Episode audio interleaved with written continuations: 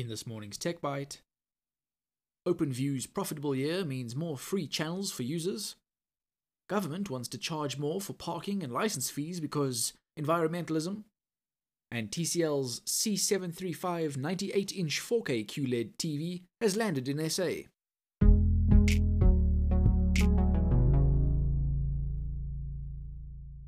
Greetings and welcome to Stuff's Tech Bite. This is Duncan with a quick wrap up of all the local and international tech news you might have missed.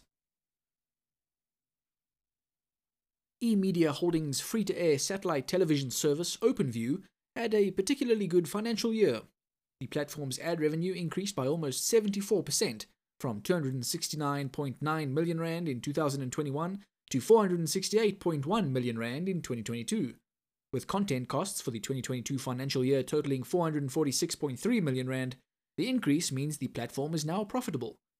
What that means for viewers is a wider range of channels and an upgraded decoder. The platform is planning to launch a few new channels, perhaps as a way to celebrate. That's besides the channels that have already launched this year. Those would be Exposed, E Plaisir, and the Home Channel Plus. There's no word yet on what the new channels are or when users can expect them, however. New channels aren't the only change coming to the platform. OpenView is also planning to launch an upgraded decoder. By the sounds of things, this one will have internal memory and Wi Fi capabilities.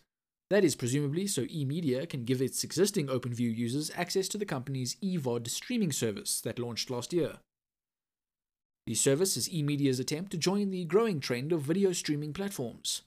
eVOD offers an ad supported tier, a subscription based tier, and a pay per view like option for movies and series. The platform is also developing its own original content, which can be accessed via a web browser or mobile apps for Android and iOS. As for the new channels, there isn't a readily available timeline for when users might see them, or the slightly smarter new decoder from OpenView. The Department of Transport is looking to introduce even more rules and regulations. The department says it hopes to encourage a more environmentally friendly road use with the changes. This would be a good idea if SA's public transport wasn't as terrible as it is. The proposed changes come from a revised white paper that the department released earlier this week. The proposals the department is considering include higher license fees, stricter parking policies, road pricing or area licensing, and access restrictions for private cars. If South Africa was a first world country, this wouldn't be a big deal.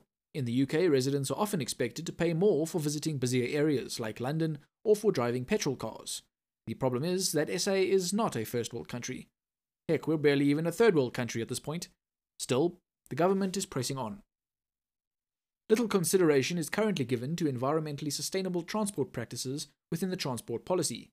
South Africa, in line with the developed world, will have to adapt its economic growth policies to the requirements of environmentally sustainable development, the department said. In other words, more public transport is needed. An entire change in how South Africans move around is needed to make this work. And that's good, at least in theory. Designing new transportation systems to avoid or reduce travel demand will alleviate congestion and pollution. Modes of transport that move loads of people at once are always better than one person to a car, as far as the environment goes.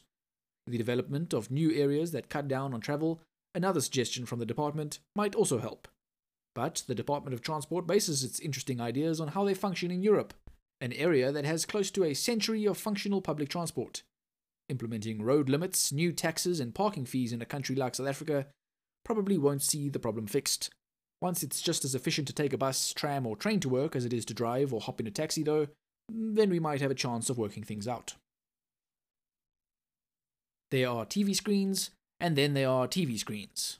If you feel like the one thing your home is missing is its own cinema, then perhaps TCL's new C735 TV will appeal.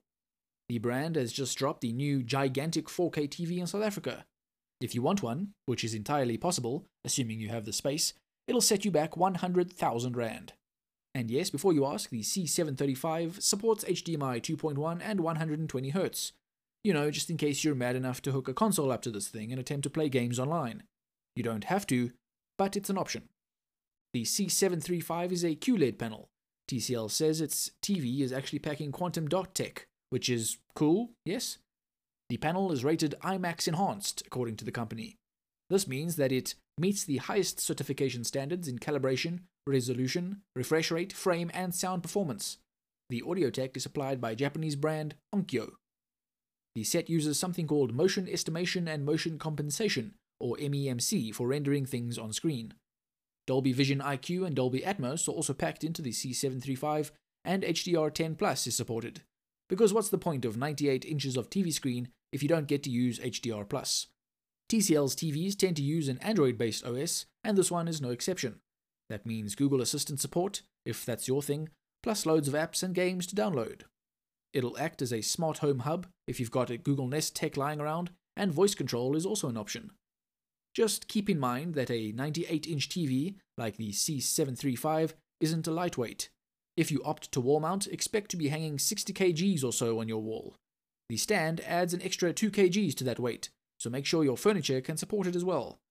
And whatever you do, don't drop it on your foot. You might break it if you did that. And it costs 100k after all. Thanks for listening to Stuff's Tech Bite. If you want more tech news, visit our site at stuff.co.za and follow us on Twitter, Facebook, and Instagram at StuffSA. Join us again tomorrow for more local and international tech news you might have missed.